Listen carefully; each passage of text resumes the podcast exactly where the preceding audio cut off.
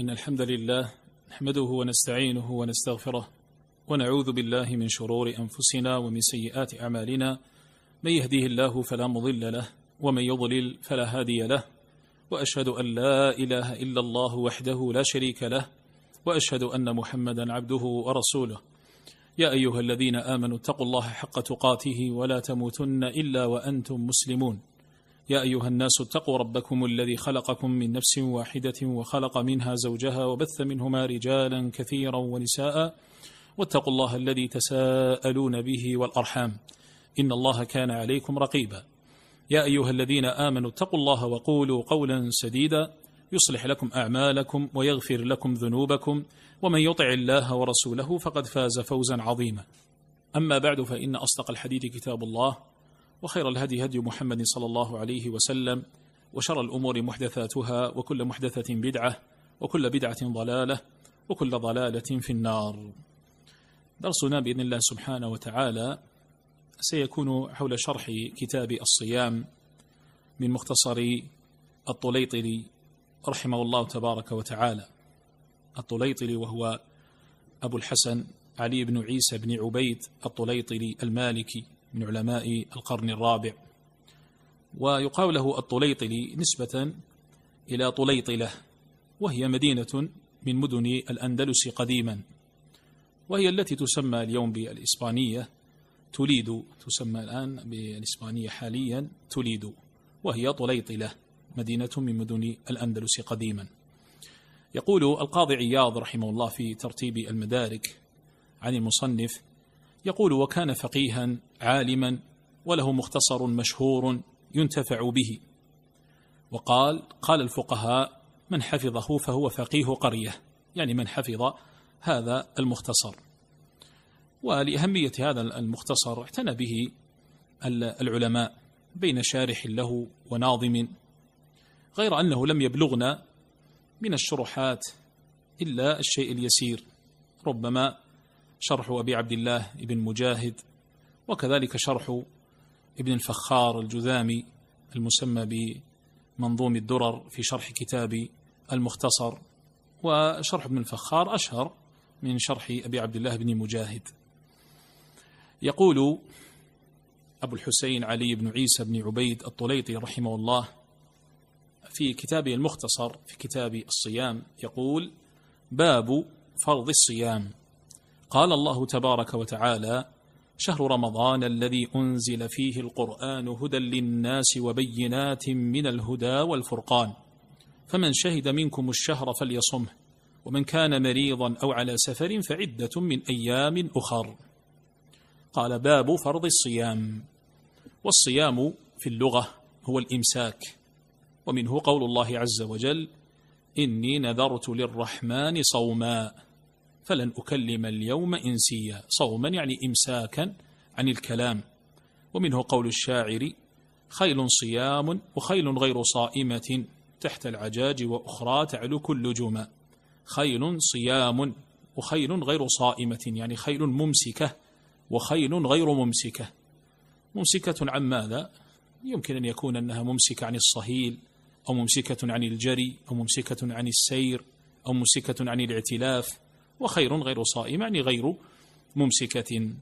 يقول الأزهري رحمه الله في تهذيب اللغة الصوم في اللغة الإمساك عن الشيء والترك له وقيل للصائم صائم لإمساكه عن المطعم والمشرب والمنكح. هذا الصيام من جهة اللغة وأما الصيام في الاصطلاح فإن العلماء يعرفونه بتعاريف متعددة. ولكنها تجتمع في معنى واحد. كما يعرفه بعض العلماء بأنه إمساك مخصوص من شخص مخصوص في زمن مخصوص بشرائط مخصوصة كذا ذكره النووي وابن حجر رحمهم الله تبارك وتعالى. فهو إمساك مخصوص من شخص مخصوص في زمن مخصوص بشرائط مخصوصة. ويعرف بعض العلماء بأنه الإمساك عن شهوتي البطن والفرج وما يقوم مقامه مقامهما من طلوع الفجر إلى غروب الشمس بنية كما عند المالكية رحمهم الله تبارك وتعالى. يقولون بنية نية التقرب ولا نية التعيين أو العمل. وبعضهم يقول الصيام هو التقرب إلى الله بالإمساك عن المفطرات من طلوع الفجر إلى غروب الشمس. التقرب إلى الله. هذه النية. نية التقرب إلى الله سبحانه وتعالى. يعني كما في تعريف المالكية لما يقولون بنية يشمل نية التقرب ونية التعيين ونية العمل. لكن من قال التقرب إلى الله من قال في تعريفه الصيام التقرب إلى الله يعني هذه نية التقرب. حصر النية في التعبد بالإمساك يعني من شخص مخصوص من شخص مخصوص ماذا يفعل بالإمساك الفعل هذا الإمساك عن المفطرات. من طلوع الفجر إلى غروب الشمس هذا الوقت. هذا الوقت. فهذه بعض تعريف أهل العلم للصيام. والمصنف هنا قال باب فرض الصيام أي أن الصيام مفروض. والمراد بالصيام هنا صوم رمضان فتكون ال هنا عهدية. وليست استغراقية فقوله باب فرض الصيام ال هنا في كلمة الصيام عهدية أي المراد به هنا هو صوم شهر رمضان. وصوم شهر رمضان هو ركن من أركان الإسلام وهو فرض على كل مسلم بالغ عاقل مقيم صحيح خالي من المانع من الحيض والنفاس. وقد دل على فرضية صيام شهر رمضان الكتاب والسنة والإجماع. وأما الكتاب فقد أورد, فقد أورد المؤلف رحمه الله هذه الآية في سورة البقرة والشاهد فيها في قوله جل وعلا فمن شهد منكم الشهر فليصمه فمن شهد منكم الشهر يقصد شهر رمضان فليصمه. وقوله سبحانه وتعالى فليصمه. هذه من صيغ الأمر الصريحة وهي تدل على الوجوب على وجوب الصيام. قال ابن كثير رحمه الله عند تفسير هذه الآية هذا إيجاب حتم على من شهد استهلال الشهر أي كان مقيما في البلد حين دخل شهر رمضان وهو صحيح في بدنه أن يصوم لا محالة. انتهى كلامه رحمه الله.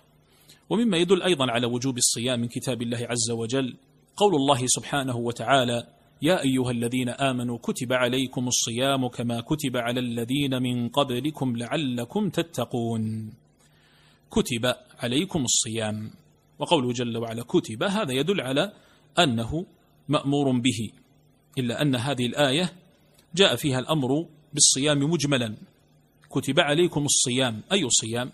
ثم بين هذا الصيام في الآية التي تليها فمن شهد منكم الشهر فليصم التي مطلعها شهر رمضان الذي أنزل فيه القرآن هدى للناس وبينات من الهدى والفرقان فمن شهد منكم الشهر فليصمه. فهذه الآية تفسر المجمل في الآية التي قبلها في قوله جل وعلا يا أيها الذين آمنوا كتب عليكم الصيام كما كتب على الذين من قبلكم لعلكم تتقون. هذا من جهة كتاب الله عز وجل. وأما دلالة السنة على فرضية صيام رمضان فقد صح عن نبينا صلى الله عليه وسلم أنه قال كما في حديث عبد الله بن عمر في الصحيحين بني الإسلام على خمس وعد منها صلى الله عليه وسلم صوم رمضان. فالنبي صلى الله عليه وسلم عد صوم رمضان من جملة أركان الإسلام وهذا يدل على وجوبه وفرضيته. ومما يدل عليه أيضا حديث طلحة بن عبيد الله في الصحيحين أن رجلا جاء يسأل النبي صلى الله عليه وسلم عن الإسلام. فقال أخبرني ماذا فرض الله علي من الصيام. فقال صلى الله عليه وسلم شهر رمضان إلا أن تطوع شيئا أي فرض الله صيام شهر رمضان.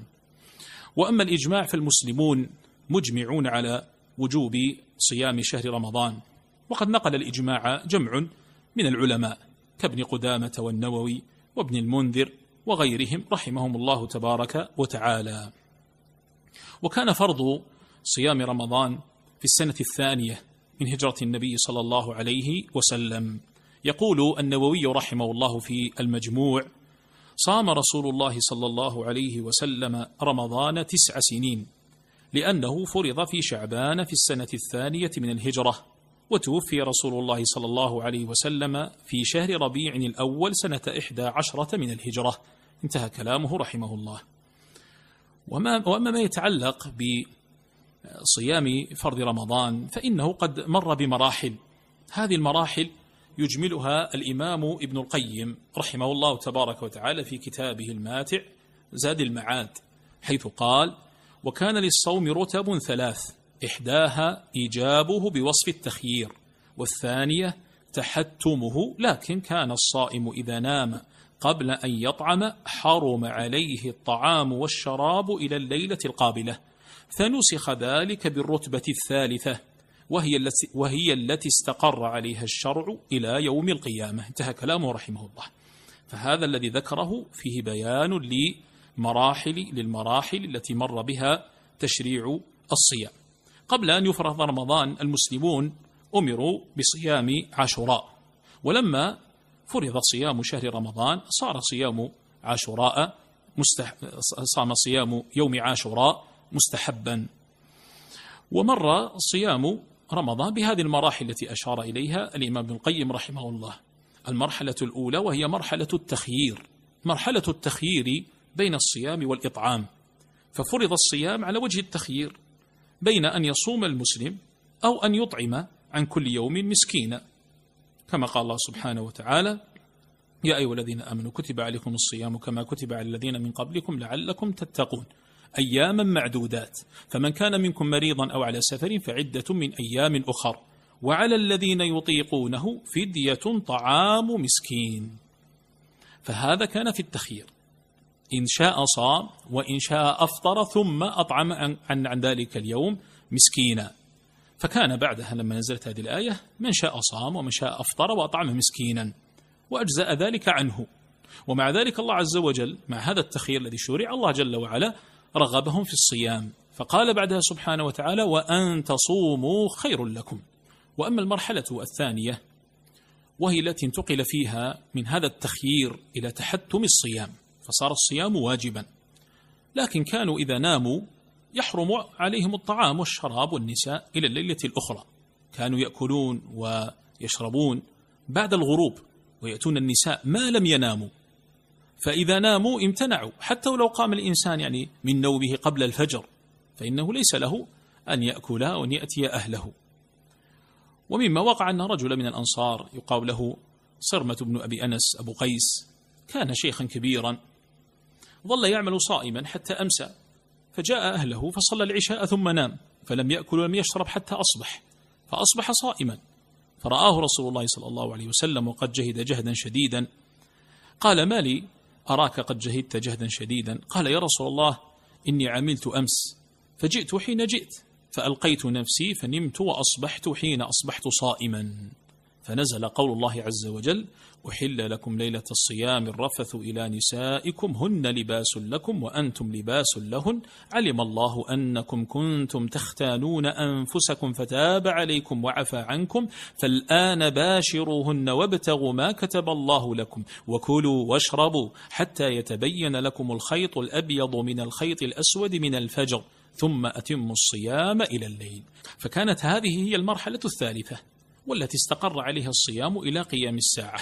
هذه المرحلة الثالثة هي تحتم الصيام من طلوع الفجر إلى غروب الشمس مع إباحة المحظورات محظورات الصيام في الليل حتى بعد النوم حتى بعد النوم.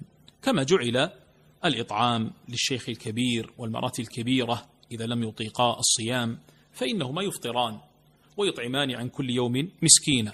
ورخص أيضا للمريض والمسافر أن يفطرا ويقضيا ورخص للحامل والمرضع إذا خافتا على نفسيهما أو على ولديهما فإنهما تطعمان واختلف في قضائهما.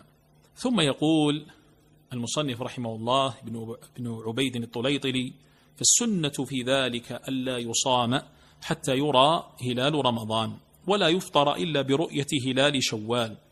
فإن غم عليكم فأكملوا لشعبان ثلاثين يوما ثم صوموا رمضان. فإن غم عليكم أيضا هلال شوال فأكملوا لرمضان ثلاثين يوما ثم أفطروا. هنا يتكلم رحمه الله عما يثبت به شهر رمضان وبماذا يخرج أيضا. فبعد أن تكلم عن فرض صيام رمضان ذكر هنا متى يجب صيام رمضان أو بما يثبت شهر رمضان. والأصل في هذا الكلام الذي ذكره هو قول الله هو قول رسول الله صلى الله عليه وسلم صوموا لرؤيته وأفطروا لرؤيته فإن غبي عليكم فأكملوا عدة شعبان ثلاثين يوما كما في الحديث الذي رواه البخاري ومسلم. وقال أيضا صلى الله عليه وسلم والحديث أيضا في الصحيحين قال لا تصوموا حتى تروا الهلال ولا تفطروا حتى تروه فإن غم عليكم فاقدروا له. فهذا يدل على أن ثبوت الشهر يكون بأمرين. أما الأمر الأول وهو رؤية الهلال وأما الأمر الثاني فهو إكمال عدة شعبان ثلاثين يوما وكذلك الأمر بالنسبة لخروج الشهر. فإن خروج الشهر أي شهر رمضان يكون أيضا برؤية هلال شوال أو بإكمال عدة رمضان ثلاثين يوما. أما ما يتعلق بثبوت الشهر فالأمر الأول الذي يثبت به دخول الشهر وهو رؤية الهلال وهو رؤية الهلال رؤية هلال رمضان. والهلال أيها الإخوة هو منزلة من منازل القمر هو آخر منزلة من الشهر الخارج وأول منزلة من الداخل. وسمي الهلال هلالا لرفع الصوت عند رؤيته. والعلماء متفقون على أن الشهر يدخل برؤية الهلال. ومستند اتفاقهم واجتماعهم الكتاب والسنة. أما الكتاب ففي قول الله عز وجل فمن شهد منكم الشهر فليصمه من شهد منكم الشهر يعني رأى الهلال أو رؤي له. رأى الهلال أو رؤي له. فثبت دخول الشهر برؤية الهلال. وأما السنة ففي الحديث السابقة قال صلى الله عليه وسلم لا تصوموا حتى تروا الهلال. وقال أيضا صوموا لرؤيته. وأفطروا لرؤيته صوموا لرؤيته الضمير يرجع إلى الهلال يعني صوموا لرؤية الهلال. وألفي الهلال ترجع للعهد الذهني. هلال هذا الشهر فإذا ترى الناس هلال رمضان ورؤي الهلال فصوموا لرؤية هلال رمضان. فإذا مما يثبت به دخول الشهر رؤية الهلال. وكان من هدي الصحابة رضوان الله تبارك وتعالى عليهم ترائي الهلال. يتراءون هلال رمضان وهلال شوال وهلال ذي الحجة لأن هذه الأهلة على وجه الخصوص تتعلق بها عبادات عظيمة عبادة الصيام وكذلك الحج. ولا شك أن هدي الصحابة هو أكمل الهدي وأتم الهدي. كانوا يحرصون على ذلك في حياة النبي صلى الله عليه وسلم وحتى بعد موته. يقول عبد الله بن عمر رضي الله تعالى عنه ترى الناس الهلال فأخبرت رسول الله صلى الله عليه وسلم أني رأيته فصام وأمر الناس بصيامه. رواه أبو داود. ويقول أنس رضي الله تعالى عنه كنا مع عمر بين مكة والمدينة فترى أين الهلال؟ والشاهد في الأثر في قوله هنا فترى أين الهلال؟ فهذا دل أنه كان من هديهم ترائي الهلال. ولذلك ذهب الأحناف إلى أن ترائي الهلال فرض كفاية. إذا تركه الناس جميعا أثموا. ولا شك أن الحديث الذي يقول فيه صلى الله عليه وسلم لا تصوموا حتى تروا الهلال فيه الدلالة على الترائي الذي كان يحرص عليه الصحابة رضوان الله تبارك وتعالى عليهم. ولهذا يقول أبو الوليد الباجي رحمه الله في المنتقى عن هذا الحديث لا تصوموا حتى تروا الهلال قال التنبيه على تراء الهلال تسع وعشرين شعبان وتسع وعشرين رمضان. قال التنبيه على تراء الهلال. وهذا الفعل الذي كان يفعله صحابة رسول الله صلى الله عليه وسلم في حياة النبي صلى الله عليه وسلم وبعده عليه الصلاة والسلام. فإذا أيها الإخوة الأمر الأول الذي يثبت به دخول الشهر هو رؤية الهلال كما ذكر هنا المصنف رحمه الله تبارك وتعالى قال فالسنة بذلك ألا يصام حتى يرى هلال رمضان. قال حتى يرى هلال رمضان فهذا الذي يثبت به دخول الشهر وهو رؤية الهلال. والسؤال هنا الذي قد يطرح إذا اتفقنا بأن ثبوت الشهر يكون برؤية الهلال يرد سؤال وهو من يرى الهلال؟ من هو الذي يرى الهلال؟ اتفق العلماء على أنه لا يلزم أن يرى الهلال كل أحد. فلو رآه بعض المسلمين كما سيذكر في العدد وثبت عند غيرهم بأنه قد رؤي فإنهم يصومون. ولذلك لا يقول واحد من الناس أنا لا أصوم. فإذا قيل له لماذا؟ قال إني لم أرى الهلال. والله عز وجل قال فمن شهد منكم الشهر وأنا لم أشهد الشهر ولم أره. فإذا إذا رآه من تقوم به الحجة لزم الجميع ولا حجة لأحد أنه لم يرى الهلال. فالعلماء متفقون هذا إجماع على أنه لا يلزم أن يرى الهلال كل أحد كما أن العلماء قد اتفقوا أيضا على أنه إذا رآه مسلمان عدلان وجب الصيام على الجميع وجب الصيام على الجميع. إذا رآه مسلمان عدلان. أما إذا رآه مسلم عدل فقط واحد هل يجب الصيام أم لا يجب الصيام؟ هذا الذي اختلف فيه العلماء. ومسألة هنا هل تكفي شهادة الواحد المسلم العدل أم لا تكفي؟ اختلف العلماء في ذلك على قولين. والذي ذهب إليه الإمام مالك رحمه الله وكذلك الشافعي إلى أنه لا بد من شهادة شاهدين وأن شهادة الواحد لا تكفي في لزوم الشهر. والمقصود بلزوم الشهر يعني بثبوت دخول شهر رمضان فلا بد من شهادة شاهدين ولا يكتفى عندهم بشهادة الواحد. ومما استدلوا به ما رواه الإمام النسائي. رحمه الله عن زيد بن الخطاب عن أصحاب رسول الله صلى الله عليه وسلم أنه قال صوموا لرؤيته وأفطروا لرؤيته وانسكوا لها فإن غم عليكم فأكملوا ثلاثين فإن شهد شاهدان فصوموا وأفطروا. والشاهد في الحديث فإن شهد شاهدان. وكذلك ما رواه أبو داود عن حسين بن عن حسين بن الحارث الجدلي عن أمير مكة أنه خطب ثم قال عهد إلينا رسول الله صلى الله عليه وسلم أن ننسك لرؤيته فإن لم نره وشهد شاهد عدل نسكنا بشهادتهما. وعند أحمد في هذا الحديث رواية هذا الحديث شاهدين مسلمين. وشهد شاهدين شاهدان مسلمان أو قال شاهدين مسلمين. وجد دلالة من الحديثين هذا الذي رواه النسائي وأبو داود أن التقييد بالشاهدين يخرج الشاهد وهذا بمفهوم المخالفة وهذا بمفهوم المخالفة. فالذي ذهب إليه الإمام مالك والشافعي رحمه الله القول بمفهوم المخالفة في هذا الحديث. فقوله صلى الله عليه وسلم فإن شهد شاهدان يفهم منه أنه إذا شهد شاهد واحد واحد فقط فإنه لا يصام فإنه لا يصام. بينما جمهور العلماء من الحنابلة وأيضا أكثر الشافعية قالوا بأنه لا بد من شهادة واحد مسلم عدل. إذا شهد فإنه يكتفى بشهادته. إذا شهد برؤية الهلال فإنه يكتفى بشهادته. ما دليلهم؟ استدلوا بحديث عبد الله بن عمر عند أبي داود في السنن. قال تراءى الناس الهلال. فأخبرت رسول الله صلى الله عليه وسلم أني رأيته. فصامه وأمر الناس بصيامه. واستدلوا أيضا بحديث ابن عباس الذي جاء فيه أن أعرابيا جاء إلى النبي صلى الله عليه وسلم فقال أبصرت الهلال الليلة.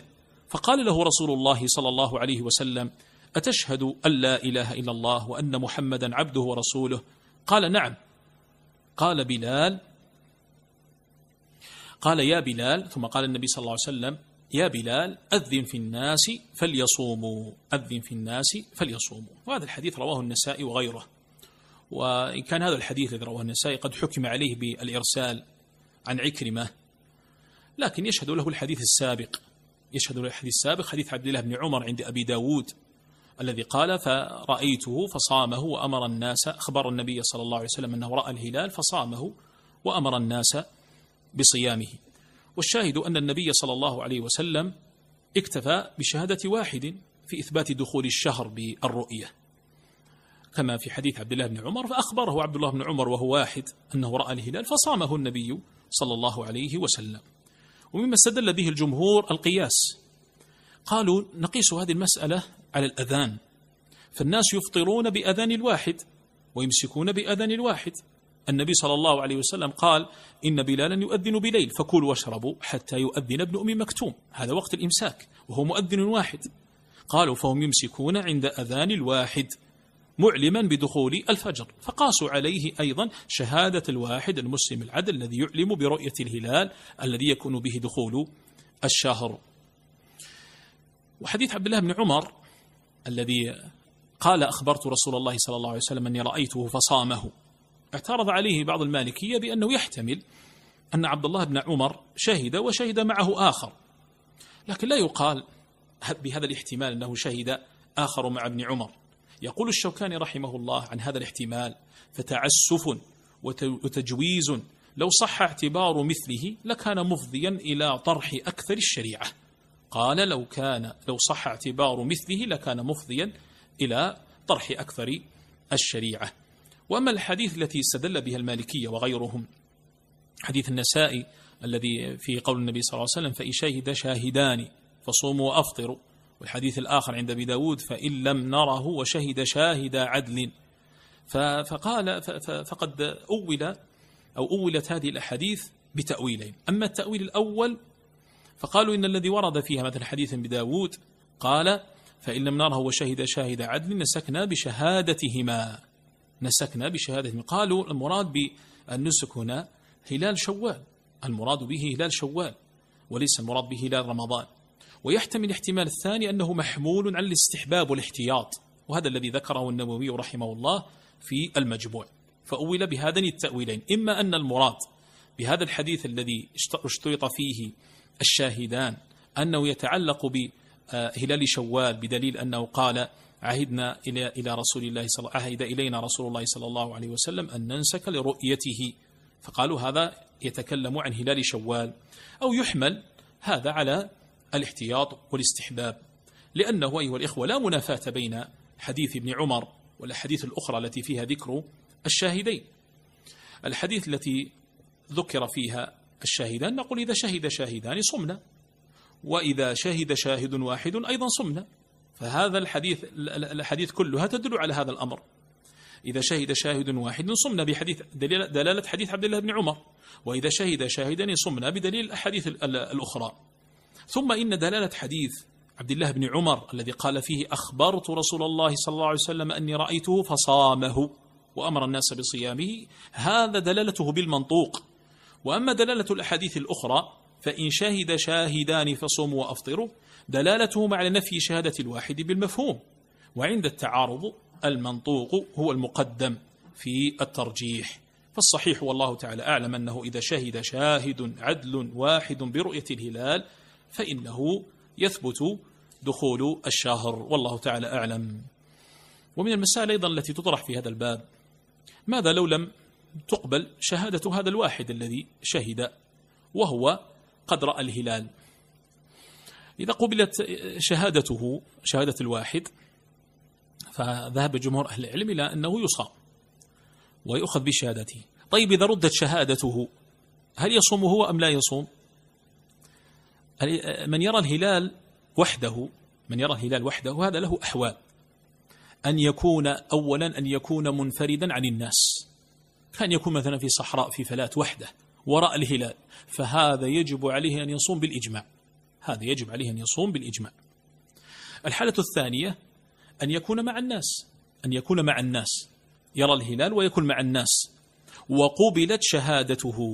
وقبلت شهادته أي كان عدلا فقبلت شهادته. فإن شهد معه غيره فإن الناس جميعا يصومون بالاتفاق لأنه شهد شاهدان طيب إن قبلت شهادته ولم يشهد معه آخر هذا الذي فيه الخلاف السابق الذي ذكرت والمالكية لا يرون بشهادة الواحد فقط مع الشافعي. وجمهور أهل العلم على أنه يصوم ويصوم الناس معه. وعندنا حالة أخرى أن يكون هذا الذي شهد برؤية الهلال مع الناس لكن لا تقبل شهادته. وهذه المسألة هنا. هل يصوم وحده أم لا يصوم وحده؟ هل يصوم وحده أم لا يصوم وحده؟ أما ما يتعلق بالناس فإن الناس لا يصومون بالإجماع. الناس لا يصومون بالإجماع لأن شهادة هذا الذي لم تقبل شهادته شهادة معدومة. عندهم شهادة معدومة بأن الهلال لم يرى. فالناس لا يصومون. لكن يتعلق الأمر به هو رأى الهلال. ولكن الناس لم ولكن شهادته لم تقبل. ولكن شهادته لم تقبل. فإذا لم تقبل شهادته أو لم يكتفى بها على قول المالكية هل يصوم وحده أم لا يصوم وحده؟ والذي ذهب إليه جماهير أهل العلم وهذا باتفاق المذاهب الأربع إلى أنه يصوم بناء على رؤيته من رأى الهلال وحده ولم تقبل شهادته فالناس لا يصومون بالاتفاق. أما هو فإنه يصوم على قول جماهير أهل العلم واتفق المذاهب الأربعة على ذلك. غير أن بعض أهل العلم قالوا إنه لا يصوم. قالوا لأن النبي صلى الله عليه وسلم قال الصوم يوم تصومون. وقالوا أيضا بأن الهلال هو ما هل واشتهر بين الناس لا ما رؤي. فالهلال هو ما اشتهر ما هل واشتهر بين الناس. ولا شك أن القول الأول أحوط قول جماهير أهل العلم وهو الذي اتفق عليه أصحاب المذاهب الأربعة. أن من رأى الهلال وحده ولم تقبل شهادته فإنه يصوم وهذا الأحوط. والله تعالى أعلم. فإذا أيها الإخوة هذا هو الأمر الأول الذي يثبت به دخول الشهر وهو رؤية الهلال وهو رؤية الهلال. وطبعا أيضا رؤية الهلال يثبت بها خروج الشهر. يثبت بها خروج الشهر. ولهذا المصنف قال ولا يفطر إلا برؤية هلال شوال. لا يصام حتى يرى هلال رمضان ولا يفطر إلا برؤية هلال شوال. يفطر لرؤيته لرؤية هلال شوال. ولا بد من في في في رؤية هلال شوال. لا بد من شهادة شاهدين. لا بد من شهادة شاهدين يشهدان برؤية هلال شوال. وهذا باتفاق المذاهب الأربع والذي عليه أكثر العلماء. وقد حكي إجماعا حكاه بعضهم إجماعا لكن خالف بعض أهل العلم. خالف أبو ثور وقال يكتفى بشهادة الواحد في رؤية هلال هلال شوال. وذهب إليه بعض علماء كابن حزم هذا القول والشوكاني والصنعاني أنه اكتفى بشهادة الواحد لكن الذي عليه جماهير أهل العلم بأن هلال شوال يثبت برؤية شاهدين وذلك للأحاديث السابقة التي استدل بها المالكية في المسألة السابقة ومنها قول النبي صلى الله عليه وسلم فإن شهد شاهدان فصوموا وأفطروا فإن شهد شاهدان فصوموا طيب بالنسبة للصيام قلنا يكتفى بشهادة الواحد لأنه دل الدليل كحديث عبد الله بن عمر. وأما هنا قال وأفطروا بشهادة شاهدين ولم يثبت عندنا دليل يدل على الاكتفاء بشهادة الواحد. ولهذا نبقى على ما دل عليه هذا الحديث. ولهذا قال ابن عبد البر رحمه الله في التمهيد أما الشهادة على رؤية الهلال فأجمع العلماء على أنه لا يقبل في شهادة شوال في الفطر إلا رجلان عدلان. قال فأجمع العلماء. وهذا الذي شرط إليه أنه حكي إجماعا لكن وجد من خالف كأبي ثور كأبي ثور. فإذا بالنسبة لرؤية هلال شوال الذي يثبت به خروج شهر رمضان فإذا رؤي الهلال ورآه شاهدان عدلان ولا بد من شاهدين فإن هذا يثبت به خروج شهر رمضان ودخول شهر شوال. ويمكن أن نقول هنا كما ذكرنا في المسألة السابقة من رأى هلال رمضان وحده هل يصوم أم لا يصوم؟ قلنا يصوم احتياطا وهو قول جماهير أهل العلم. والمسألة هنا من رأى هلال شوال وحده. من رأى هلال شوال وحده. أو رأى هلال شوال ولم تقبل شهادته لأنه واحد. لم تقبل شهادته لأنه واحد. فمن رأى هلال شوال وحده وهذا لا يكفي في إثبات خروج شهر رمضان لأن قلنا لابد من رؤية شاهدين أو إتمام العدة كما سأذكره بإذن الله جل وعلا وهو الأمر الثاني ثلاثين يوما. لكن هذا الذي رأى الهلال وحده هل يفطر أم لا يفطر؟ قال بعض الشافعية بأنه يفطر سرا. قالوا لكنه لا يظهر فطره لأحد حتى لا يتهم. والذي ذهب إليه الجمهور من المالكية والحنابلة إلى أنه لا يفطر. قالوا لا يفطر حتى يفطر الناس لأن الرسول صلى الله عليه وسلم قال والفطر يوم تفطرون والفطر يوم تفطرون.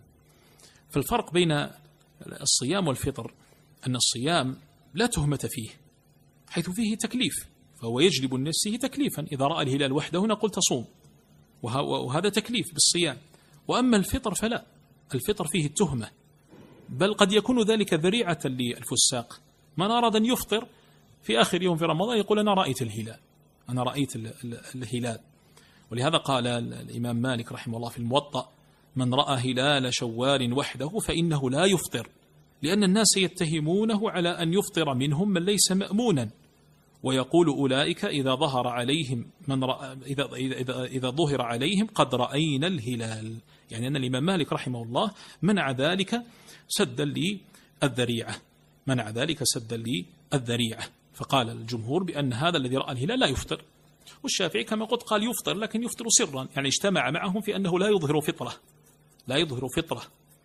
فقالوا لا يفطر لأجل لا يتهم والشافعي قال يفطر سرا حتى لا يتهم اجتمع معهم في في في هذا فقال لا يظهر لأحد فطره حتى لا يتهم. وهذا ذهب إليه ابن عبد البر رحمه الله كما في الكافي يقول ابن عبد البر رحمه الله من رأى هلال شوال وحده أفطر سرا خوفا من التهمة وذريعة لأهل البدع وذريعة لأهل البدع. فالشاهد أن الأمر الذي أشار إليه المصنف رحمه الله بقوله ولا يفطر إلا برؤية هلال شوال وهو أن ثبوت خروج رمضان يكون أيضا برؤية الهلال كما يكون دخوله برؤية الهلال. وأما الأمر الثاني الذي يثبت به دخول الشهر وهو إتمام عدة شعبان ثلاثين وكذلك بالنسبة لخروجه إتمام عدة رمضان ثلاثين. قال فإن غم عليكم فأكملوا لشعبان ثلاثين يوما ثم صوموا. صوموا رمضان. فإن غم عليكم أيضا هلال شوال فأكملوا لرمضان ثلاثين يوما ثم أفطروا. فبين هنا رحمه الله في كلامه هذا الأمر الثاني الذي يثبت به دخول الشهر وهو إتمام عدة شعبان ثلاثين يوما وكذلك بالنسبة لخروج شهر رمضان يكون بإتمام عدة رمضان ثلاثين يوما. فعندنا إذا رؤية الهلال والإخوة إذا رؤي الهلال ورآه من تقبل شهادته على التفصيل السابق فهذا يثبت به دخول الشهر. وإذا لم يرى الهلال نأتي إلى إتمام العدة. وإذا لم يرى الهلال ثمة حالتان. الحالة الأولى إذا لم يرى الهلال وليس ثمة حائل ولا غيم ولا قتر. ليس ثمة حائل ولا غيم ولا قتر. السماء صحو. فهنا نكمل عدة شعبان ثلاثين يوما ونفس الأمر بالنسبة لإكمال عدة رمضان ثلاثين يوما في خروج الشهر وهذا بالإجماع وهذا بالإجماع. إذا كان إذا لم يكن ثمة حائل ولا غيم ولا قطر يمنع من رؤية الهلال كانت السماء صحوا فنكمل عدة الشهر ثلاثين يوما سواء في دخول الشهر أو في خروجه. وأما الحالة الثانية إذا كان ثمة حائل غيم قطر يمنع غبار مثلا صاعد كثير يمنع الرؤية رؤية الهلال. هذا قد اختلف فيه العلماء. هذا اختلف فيه العلماء. هنا المصنف قال فإن غم عليكم فأكملوا لشعبان ثلاثين يوما ثم صوموا. فإن غم عليكم يعني غم الهلال إن غم الهلال. وحال حائل دون رؤيته. هذا الغيم ولا القتر ولا الغبار الصاعد الكثيف فمنع رؤيته. ولذلك النبي صلى الله عليه وسلم قال فإن غم عليكم فاقدروا له فاقدروا له. وفي رواية أخرى قال فعدوا ثلاثين. ولهذا الجمهور في رواية فاقدروا له الجمهور منهم المالكية قالوا معنى اقدروا له أي تمام العدد ثلاثين يوما ومما استدلوا به على هذا التفسير قول النبي صلى الله عليه وسلم فإن غبي عليكم فأكملوا عدة شعبان ثلاثين يوما. فأكملوا عدة شعبان ثلاثين يوما كما في الحديث الذي رواه البخاري. وعند مسلم فعدوا ثلاثين. وعدوا ثلاثين. وهذا خلاف قول الحنابلة الذين قالوا بمعنى اقدروا له يعني اقدروا الهلال تحت السحاب وضيقوا عدة شعبان تسعة وعشرين يوما. ومن ثم قالوا يصام ذلك اليوم. وقالوا ابن عمر راوي الحديث كان إذا حال دون منظره سحاب وقتر أصبح صائما. ولكن الصحيح ما قاله هنا المصنف رحمه الله فإن غم عليكم فأكملوا لشعبان ثلاثين يوما ثم صوموا وهو الذي ذهب إليه جمهور أهل العلم. أما فعل ابن عمر فهو اجتهاد منه ربما كان يفعله احتياطا. وقد خالفه غيره من الصحابة كابن عباس. ولهذا قال ابن عباس عجبت لمن يتقدم الشهر وقد قال رسول الله صلى الله عليه وسلم إذا رأيتم الهلال فصوموا وإذا رأيتموه فأفطروا فإن غم عليكم فأكملوا العدة ثلاثين. كما رواه النسائي رحمه الله تبارك وتعالى. ثم الأحاديث صريحة في إكمال العدة كما أشار المصنف رحمه الله. هنا هذا كلام الذي ذكره دلت عليه الأحاديث الصريحة ومنها قول عائشة رضي الله تعالى عنها عن النبي صلى الله عليه وسلم أنه كان يتحفظ من شعبان ما لا يتحفظ من غيره ثم يصوم لرؤيته رمضان فإن غم عليه عدة ثلاثين عد ثلاثين ثم صام. قال قالت فإن غم عليه عد ثلاثين ثم صام. رواه أبو داود. هذا فعل النبي صلى الله عليه وسلم ولا شك أن فعل النبي صلى الله عليه وسلم مقدم على فعل عبد الله بن عمر على فعل عبد الله بن عمر. فعندنا أيها الإخوة الأمر الثاني الذي يثبت به دخول الشهر إن لم نرى الهلال وهو إكمال عدة شعبان ثلاثين يوما. إكمال عدة شعبان ثلاثين يوما سواء حال بيننا وبين رؤية الهلال غيم أو قتر أم لم يحل؟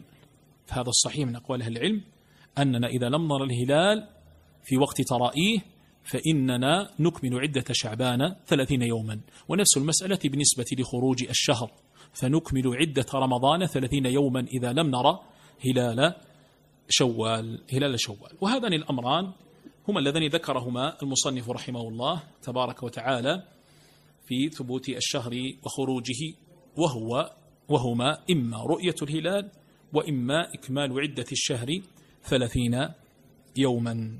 وليس ثمة ما يدل على ما يذكره بعض المعاصرين بالحساب الفلكي أنه إذا لم يثبت بهذا ولا بهذا فعندنا الحساب الفلكي. وهذا القول القول بالحساب الفلكي قول شاذ. ذكر عن مطرف بن عبد الله وعن ابن قتيبة وإن كان ابن عبد البر رحمه الله في التمهيد قال لا قال لا يصح عن عن مطرف. يعني ما نقل عنه القول بالحساب الفلكي قال لا يصح عن المطرف وأما ما روي عن عن ابن قتيبة ونقل عن ابن قتيبة أنه قال بالحساب الفلكي فقال ابن عبد البر فهو مما لا يعرج عليه في مثل هذا. مما لا يعرج عليه في يعرج عليه في مثل هذا. والقرطبي رحمه الله القرطبي أبو عبد الله صاحب التفسير يقول وهذا لا نعلم أحدا. قال به يعني الأخذ بالحساب وتقدير المنازل. قال إلا بعض أصحاب الشافعي أنه يعتبر في ذلك بقول المنجمين. قال والإجماع حجة عليهم. قال والإجماع حجة عليهم. فإذا أيها الإخوة نحن نأخذ بما دلت عليه الأحاديث. إما رؤية الهلال وإما إتمام عدة الشهر ثلاثين يوما. وإما إتمام عدة الشهر ثلاثين يوما. فهنا الحديث حديث النبي صلى الله عليه وسلم أناط الأمر بالهلال لا بالحساب. بالهلال صوموا لرؤيته وأفطروا لرؤيته فإن غم عليكم فأكملوا عدة شعبان ثلاثين يوما. فإذا لا نقول بالحساب الفلكي لأن الله جل وعلا لم يتعبدنا به. ثم أيضا أيها الإخوة أليس الوحي أعظم من الحساب الفلكي؟ في زمن النبي صلى الله عليه وسلم والرسول قال إن غم عليكم فأكملوا عدة شعبان ثلاثين يوما ولم يقل نأخذ بما سيأتينا من الوحي.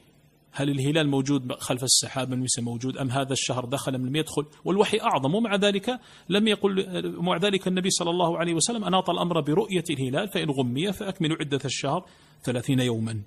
ثم لو كلف الناس بالحساب الفلكي لا ضاق عليهم الأمر. هل الحساب الفلكي يعرفه كل الناس؟ لا يعرفه إلا بعض الأفراد. وهذا مما يتنافى مع مقاصد الشريعة كما قال بعض أهل العلم لأن أغلب الأمة لا يعرف الحساب. والنبي صلى الله عليه وسلم قال إن أمة أمية لا نحسب ولا نكتب الشهر هكذا وهكذا وأشار بأصابع يشين الشهر إما ثلاثين وإما 29, 29 يوما. فإذا الإنسان هنا يأخذ بما دل عليه الحديث فإن رؤي وهو أمر سهل يعرف عموم الناس يتراءى الناس الهلال فإذا رأوا الهلال رآه بالنسبة لدخول شهر رمضان شاهدان أو رآه شاهد واحد على من يكتفي بقول بشهادة الواحد فقط العدل فإنه يثبت دخول الشهر. وبالنسبة لخروج شهر رمضان فإن شهد شاهدان على رؤية هلال شوال في وقت تراء الهلال فإنه يثبت بذلك خروج شهر رمضان. إن غمي أو غبي أو حال بينهم وبين رؤية الهلال قتر أو سحاب أو كانت السماء صحوا وتراءوا الهلال فلم يروه فإنهم يكملون عدة الشهر سواء ما يتعلق بشعبان أو رمضان في خروجه ثلاثين يوما. والله تعالى أعلم وصلى الله وسلم وبارك على نبينا محمد وعلى آله وصحبه أجمعين.